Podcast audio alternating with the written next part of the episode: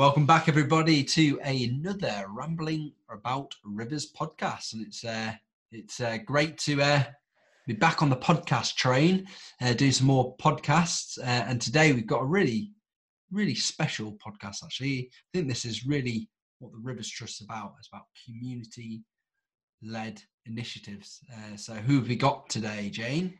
Well, today's podcast actually follows on from the podcast we did with John Bryden from Thames 21 the other week, um, or month now, uh, which was all about wetlands. Today's podcast was with Alison, who's from the Pymmes Brookers group, who are a group of residents from Enfield working together to restore the Pymmes Brook and the Salmons Brook, um, which are both tributaries of the River Lee.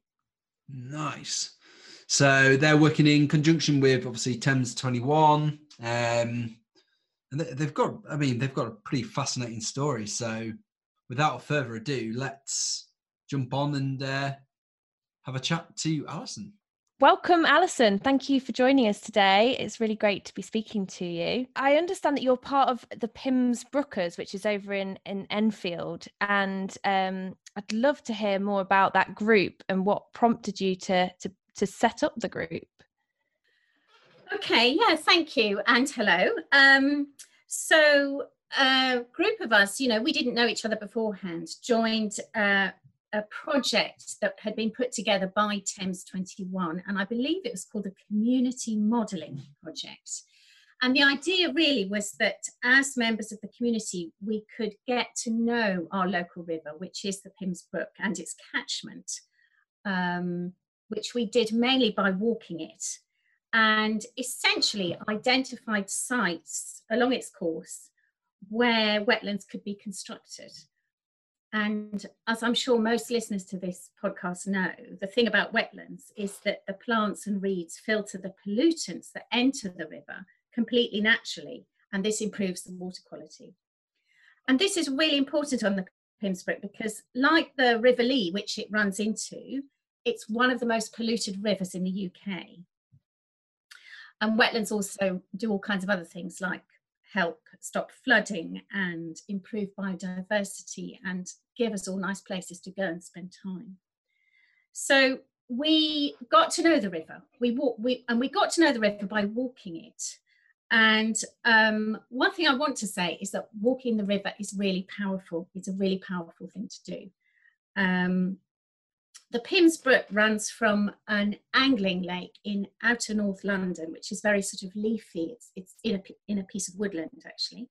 And then it runs through some Barnet suburbs, through some leafy green parks, and then finally alongside the North Circular Road, which is one of London's main roads for quite a long time, and dives underground. So it's underground for about a mile, and then it pops up next to Edmonton IKEA and by this time, it's deep in a concrete culvert and fenced off. And it runs through Tottenham Marshes to join the River Lee at Tottenham Hale. It's about 13 miles long, this river. And the transformation happens quite quickly from sort of suburbanized river to acute urban degradation. It's dramatic and it's poignant. And once we'd seen that, and we'd got to know the river, we couldn't ignore it anymore. That's what we felt it's like getting to know a person, but one who can't speak. And we, we kind of felt we had to be advocates for that river. So we got to know the river first, and we then used a computer program called Inca, which has been developed by Oxford University. And on it, we modelled the improvement in water quality of constructing wetlands along the catchment and wetlands in the sites that we'd identified. And we found out that by constructing 29 wetlands in the catchments of the Pymmes and Salmons brooks, we could improve the water quality of the Pymmes brook by 28%, which means that the Pymmes brook would no longer be one of the most polluted rivers in the United Kingdom and its water quality would be good, good enough for aquatic life to thrive. And that was quite that was quite stunning so once we'd established that and got to know the river, we were basically hooked. We were committed to achieving the aims that we'd set out to to find out about, we wanted to improve the river. And so we formed a community group, which we called the Pymmes Brookers, you know, does what it says on the tin. And I think it was that moment of realizing that we weren't being invited to do something to, you know, quite often you'll get involved in a project and it will be testing water quality in a stretch of river in your local park or a bit of litter picking. But this wasn't like that. This was about the health of the whole river.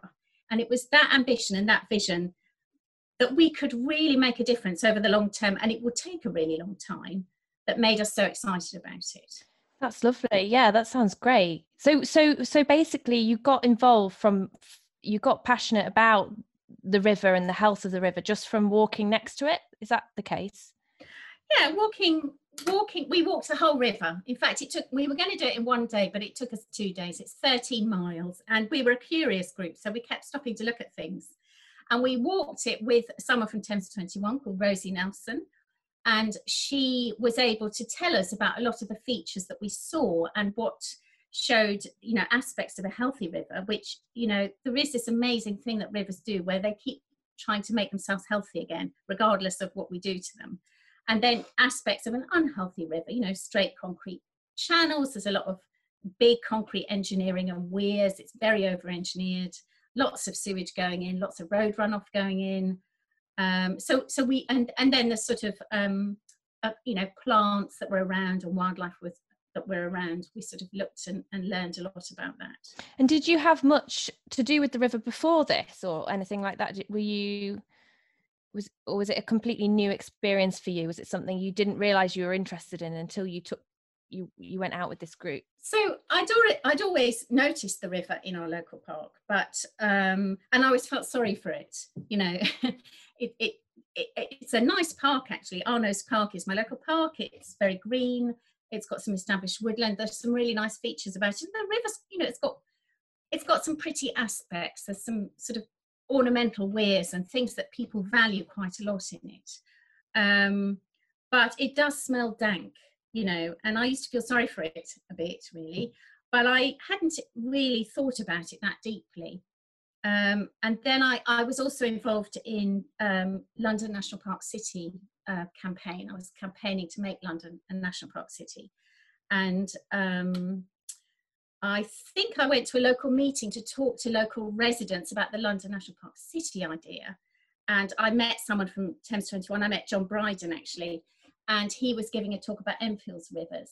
And I thought, oh, the river in the park. So I went up to him afterwards to, to talk to him about the Pymmes Brook, and he said, oh, I think there's a project you might be interested in. Amazing. But I think what's really interesting about what you what you've just uh, um, you know described there is actually the, the, a real fundamental part of this is just taking the time to explain the river, the benefits, and actually, you know, I think people just become more conscious of it and actually really begin to appreciate it. I think that's really important, isn't it? Oh, absolutely. The more you understand, the better you understand it, well, the richer your experience is of the river, really. So, so how many people are involved currently? Is that is, is, is it grown or is it growing? Yeah, it has grown. We've probably got about 10 people who regularly come to our meetings, and that's sort of the really active core people. Um, and we now run sort of river cleanup activities and you know planting and vegetation management and stuff. We've trained to do that ourselves, and we get uh, well before the current restrictions, we'd get quite a lot of people coming along to those. You know, maybe twenty.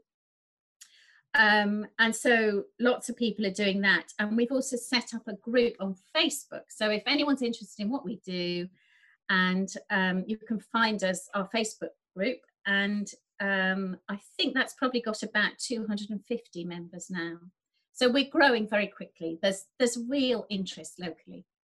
Wow, that's that's amazing. And do you, do you think have you have you noticed that people are more consciously aware of the environment? Um, we really we've we've done a couple of uh, you know we've done a couple of podcasts about you know reflecting on the pandemic and the access to blue and green spaces? Do you think people are becoming more aware and kind of appreciate it? Have you have you noticed that? Oh, I think so. I mean, we've all been so we've needed it so much, haven't we, this year during the restrictions?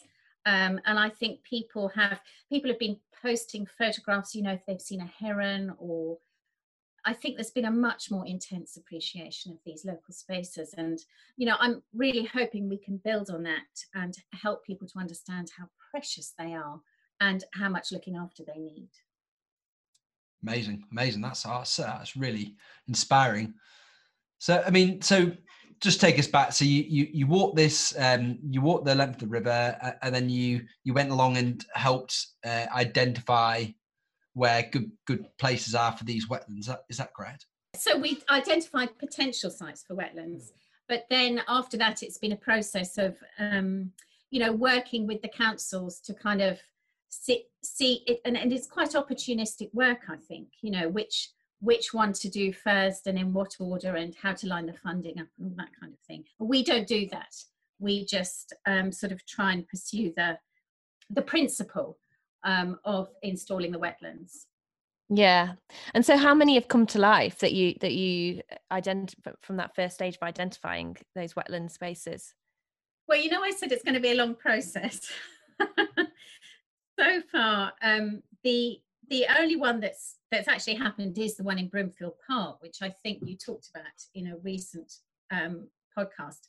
But we are um, constantly talking to local authorities about what could be next. And Enfield Council, which is really far-sighted and ambitious about its rivers, really a joy to work with, are currently consulting on two new potential sites um, in the Pymmes Brook catchment.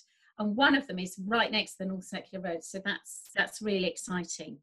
Um, yeah, it's it's it's a long-term process and we'd love to talk to the um, other two councils along the, the rivers course, uh, Barnet and Haringey, um, about potential sites too. Amazing. Do you, and do you think kind of the, the, the local council has, has been inspired by this approach? Do you, do you think they kind of un, understand that actually, you know, it's much, much more than just improving the environment, improving the, the river. It's actually about engaging the community, providing green space and all the other great benefits that this project is delivering that might, you know, not have been realised at the outset? Oh, absolutely. I mean, I think Enfield Council, who who you know did the Broomfield wetlands, um, totally understands that. Yeah, totally understands the multiple benefits. So you just need the other councils to to go and visit Broomfield Park and, and get inspired. Then, I guess. Yes, well, we're just trying to have conversations with them about it, really. you know, we want them to see what the benefits are. Yeah, I think it's I think it's a really strong message coming from a community, isn't it? You know, it's it's community led. It's you know that's driving this, and I think that's that, that's really powerful.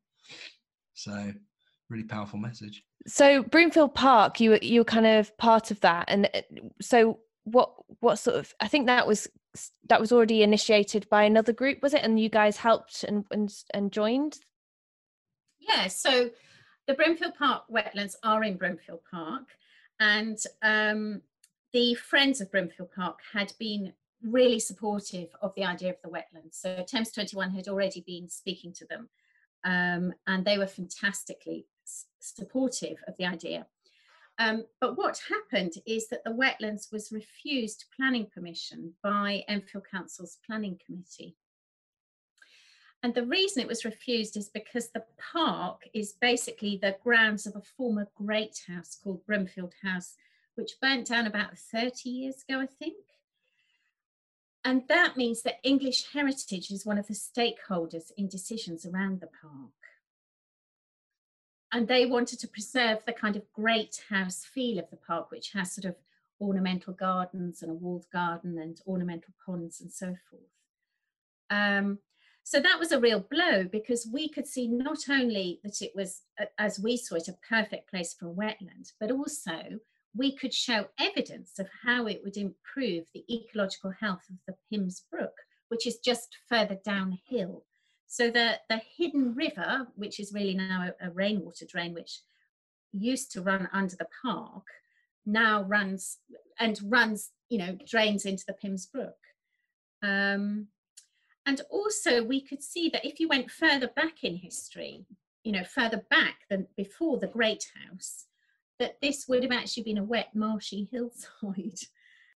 It's, it's almost like what what point in history do we want to kind of represent? It's, I think it's really interesting, isn't it? I think this challenge often comes up with you know um, archaeology and also kind of history and you know all, all of that that goes along with it and it, uh, it's, it's really tricky but did, did, is there did you is there a way you came overcame that or well what we did was um, we walk the Pymmes Brook once a year or we walk it regularly in fact we're going to do it a couple of times this year just to make sure it's still there and we all really enjoy it and it's it's kind of us looking after the river really and we had a walk planned along the entire Pymmes Brook with some of the friends of and the, some of the friends of Broomfield Park joined us. Um, so when we came to the park, we stopped and, and talked about the wetlands. You know, we were standing on this grassy piece of hillside.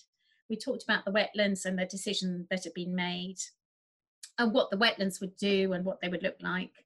And so everyone who was on our walk wrote to their local councillors, and we had one very supportive local councillor. Um, and actually, at the next planning meeting, the decision was overturned, so work could start.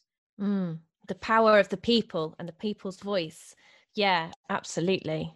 Yeah, we also helped to plant the wetlands. Yeah.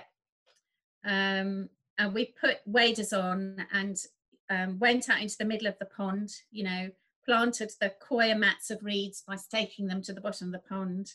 Um, and I think there were two community planting events, and they were brilliant. Everyone mucking in, literally mucking, and getting all those water plants dug in. Yeah, we've got some incredible photographs actually of, of some of the volunteers taking part and, and planting in the, those mats. And um, it was amazing to see uh, when we were down there photographing.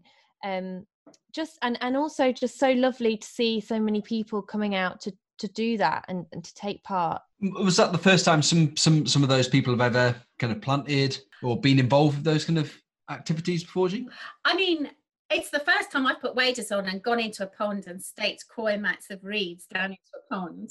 Are you hooked now? Are you hooked? Do you want to just do it, it all the time? I loved it. And when I walk past the wetlands now, I think I planted those. oh, that must be so good. Yeah. I, I've never put on waders, I have to admit. I know I'm from the Rivers Trust, but I'm still yet to put on a pair of waders.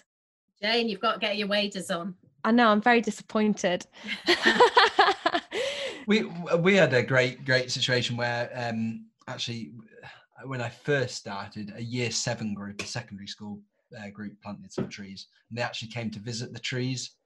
Uh, you know, in there, I think yeah, five years later when they're just about to leave school, and you know, obviously the trees have grown up a lot, and I think it's just it's really nice to see see it all established and you know mm. feel like you've contributed something and uh, yeah i think that's really another really powerful message isn't it and hopefully as, as it's an open public park is actually you can see its progression over time which is yeah, really rewarding absolutely I guess it gives you a bit of ownership over it as well, in a way. If you've helped plant that, then you will feel kind of a bit more precious about it. You know, you'll feel a bit more protective of it. I think that's really true. But also, I think it goes even deeper than that, which is I think it enhances your sense of belonging and your sense of place. And those are things that, particularly in large cities like London, are really precious. It's almost rare. You just don't get that anymore. You don't get that sense of belonging or sense of community in in a lot of big cities. I mean i live in manchester and it's you know i barely sometimes i barely speak to my neighbors you, you know it's that kind of world now. And so that bringing it right back to that is really important. And that's just such a lovely way to put it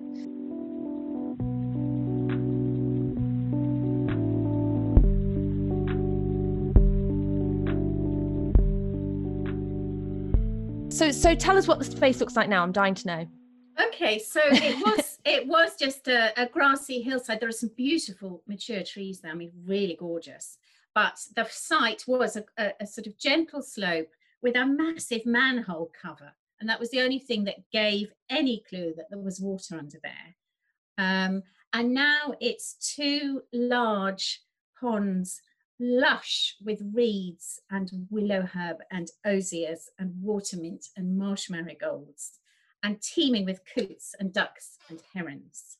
I mean, it's completely different. And people who felt quite sort of unsure about the wetlands, you know, people don't like change on their local parks, which is a good sign. It means they value them, are just can't believe how lovely it is. People go and visit it. They'll go for a walk around the wetlands. There are some stepping stones, you can cross them. And um, a few weeks ago on one of my walks, I saw a little boy and he must, he was really young. He must have been about three or four and he was fishing for tiddlers with his net, standing on the stepping stones. And I just thought, well, that's it. That's amazing. That's what you want. Yeah, that's really cute. Yeah, that's lovely. Um, and I guess the wild, I mean, the what we you, we don't put the wildlife there. The wildlife just appears, Yeah. doesn't it? You create Yeah. these spaces, and then wildlife follows. Right. So, oh, this has been super, super inspiring. Hopefully, people listen to this are going, oh, maybe I can set up my own community group or develop that. Would there be any advice that you would give to people out there thinking about either wanting to set up their own community group or just getting involved? I mean, I would say go for it. If someone had said to me five years ago, okay, in five years' time, you're going to be running a community group about the river and doing loads of volunteering and running litter picks and planting and stuff, I'd have said to them, oh, don't be so ridiculous. I haven't got time for that. I'm far too busy. Um, I would say absolutely go for it. It's amazing. Um, we started very small, but I think if you're enthusiastic, that's contagious and people get involved. They, they, they kind of, you know, you bring them along with you, really so long as you're enjoying what you do, then the other stuff follows. Um, I would also say keep positive. Um, it can be frustrating working with partners on the same old issues. But the thing is that rivers don't go anywhere, they don't go away. Rivers don't go away, local authorities don't go away, and all the agencies you have to work with don't go away. So, local, you know, um, environment agency or whatever. So, and, and it can be frustrating you know there's a, a bit in the river where uh, where sewage keeps coming in and so forth. But actually it's really important to stay positive and constructive. And i think um, it, it would be easy to fall into the trap of being relentlessly negative or critical or blaming or whatever.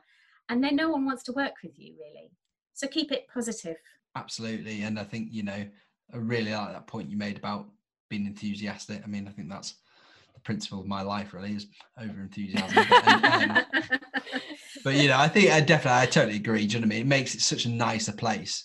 Yeah. You know, I think we get, all get in this trap of the blame game. Yeah, There's always especially at the moment there's so much negative stuff Totally. going on that just don't this is not going to be a space for that stuff this is going to be the stuff about you know what Oh. we do i mean i, It's so good. I would also say um and it's linked to this which is don't be afraid to make mistakes um, i make mistakes all the time i you know i call thing the wrong name or i don't know we're all learning and actually that's one of the brilliant things about getting involved in something like this is how much you learn um, you're learning all the time and that's one of the joys is working with experts and understanding how things work I wish you could see my face right now. I'm just going, Alleluia. This is this is exactly oh, this is brilliant. Absolutely. Couldn't agree more. the other thing I, would like to say is, and it goes along with being positive, is be welcoming.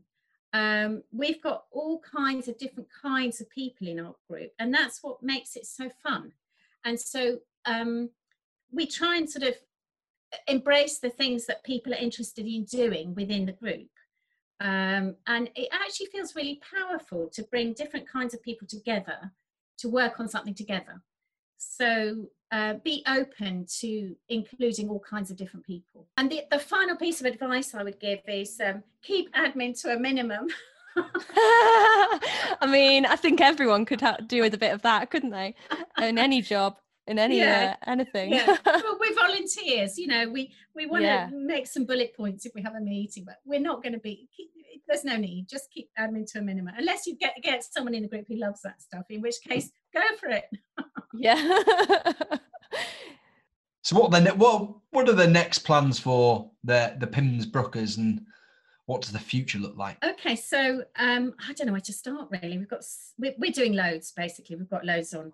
Um, so one thing that happened um, a while back is that we became aware of a big new housing development called Meridian Water, which is at the downstream end of Pymmes Brook, uh, just before the river crosses Tottenham Marshes.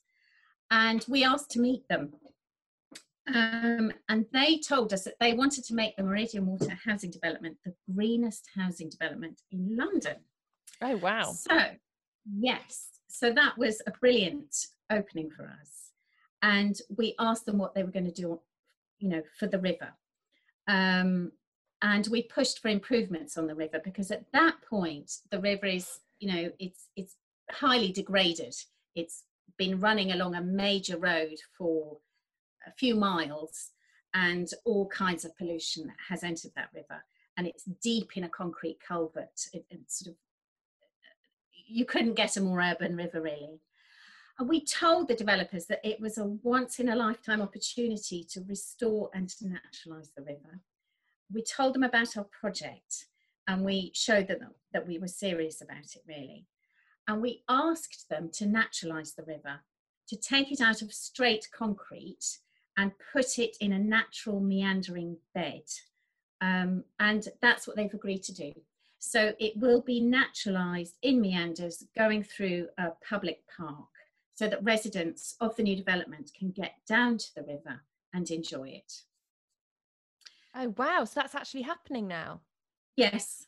oh gosh, I bet they I bet they just were like, oh, we're going to be a gre- the greenest development. I bet they were just thinking insulation. I bet they didn't think that this was going to happen. no, I think, I think, they were really serious about their parks and the rivers. But I think um, it's difficult, isn't it, in a heavily urbanized area? I think the challenges uh, you know, rivers do present a challenge. And the thing is to change that thinking and turn it into an opportunity. And I, am sure developers are thinking about all kinds of things like flood risk and there's also the cost, you know, um, it, takes something out of concrete and make sure it's flood safe and looks natural. I'm sure there's a cost implication, but you also have to think about what kind of life quality there's going to be for, for residents when they do move in. So, and I, because this is this was you know the, the council is working closely with the developers so enfield council is, is acting as the developer as far as i understand it. So i think they kind of they were open to the ideas but we just kind of pushed them over the over the line or something like that. That's that's an amazing achievement. That's well done. That's so good. I think just to pick up on your, your the valid point you made there is you know an opportunity. You know, there is some new legislation coming in around biodiversity, uh, net gain, but I think you know, it's you know, I think some developers might see that as a negative thing. But look, imagine what opportunities it could provide, and actually, actually opportunities for those people that are going to live in those areas, and what you could actually do with that legislation to make such a better place for people to live. We will be working with um, Meridian Water and Enfield Council to kind of get local communities, so people who live near that housing development that's not yet complete, um, involved in the rivers. Um, and also new residents as they come in, so that we're kind of trying to set a river culture right from the start in that new, you know, growing community. So that's really exciting. So we'll be doing sort of next year, well, we might be doing all kinds of things, but for example, canoe litter picks on the River Lee, which is just nearby, or um, all, I've got all kinds of walks and talks and ideas in my head about what we might do. So that'll be really fun. Um, COVID's not going to hold you back on that, or is it? Well, it, we we obviously have to follow COVID restrictions with whatever we do. Um, yeah, absolutely. Um, and several of us have trained now with Thames 21. Thames 21 has a training course where you can train to um, lead action on healthy rivers, I think it's called. And what it means is that we can we can take groups out to do things like litter picks and in-channel litter picks and reed planting or whatever. Um, so, yeah, because it is quite a complex process, isn't it? You can't just you can't just go out and you know set up a group and go out and it's a bit different to litter picking in the street isn't it? Because there's a bit more, there's a bit more danger involved and yeah you have to get your you have to know your risk management. But when it comes to things like so what we're finding in one of our local parks is that there are some people who are really keen to get involved and really gung-ho about clearing blockages out of the river. Got to clear the blockages. And and actually there are some decisions to make about one of our members who's gone on Thames 21's natural flood management course. So he knows how to make those decisions about, well, actually, that's a blockage that might be quite good. You know, you can just leave some of them in, they're quite healthy. Mm. Um, so that's that's those are the kinds of decisions that the training helps us to make. And obviously this year, for most of the year, we haven't been able to get out and about doing that kind of thing. Um, and now that uh, we are able to, we are being really cautious and grow, going out in groups of six or in, um, you know, slightly larger groups, but separated into two work groups and taking all the precautions for COVID-19 and that kind of stuff. So we do know how to do that safely. Um, yeah, so we are going back out onto the river now. And I have to say that was a huge moment this year when we did our first group of six litter pick again, going back out there, doing what we want to do on the river. It was amazing. That sounds awesome. so we have one final question for you, Alison, and that is Dan's favourite question. So I'll hand over to Dan. It's my favourite question. Do you have a favourite river? I do have a favourite river, but it's quite a long answer. Go for it. Okay, so I mean, I'm going to run through my. Okay, so one of my favourite rivers is the Thames because it's so majestic and full of history. And I can't ignore the Lee because it's such an amazing way to walk into London through London's kind of industrial history and it's so um, evocative. Of course, there's the Pymmes Brook um, because of its poignant journey from you know semi-rural leafiness to urban degradation. How can you not be moved by that journey? That's the Pymmes Brook. I really love the River Bollin because when I was a child, I used to play in it. Um, we lived near the Bollin for a couple of years in my childhood, and we used to, as children, go paddling and swimming and collect things out of it and make dens next to it and make boats and sail them down the river and sit on the pipes that went across the river. And I just think that kind of freedom to roam and to play was really important and powerful. And in a way, that's what I want children to be able to do. Um, that's kind of my ambition for rivers. But my favourite river is a river called Ewaso Nyiro, and it's in Laikipia in northern Kenya. Yeah, and it's um, one of those meandering brown African rivers. And the bit I know runs through a semi arid plain with big flat rocks and dry thorny scrub. And once in a while, on one of the meanders, there'll be a huge fig tree or a raffia palm. And the thing about that river, though, is that at night it's noisy. It's noisy. The air is teeming with the sounds of birds and insects and animals who are coming down to the river to drink. You can hear them grunt and squeal. It comes to life at night. It's noisy. And that to me is what a river should be like. So I think we've successfully so far asked this question. Nobody's ever actually um, given us one answer. So yeah, I think it's like you you can't have a favourite river, can you? There's so many amazing ones. Oh, amazing! Oh, thanks so much for taking the time. It's been that's been fantastic. And I mean, for me, that this is why I work for the Rivers Trust to hear about projects like this and you know work in this movement. So thanks so much, and thank you for all the work that you've done and uh, the people that you're bringing along with you. So it's it's really inspiring, and uh, keep keep up the good work. Thank you.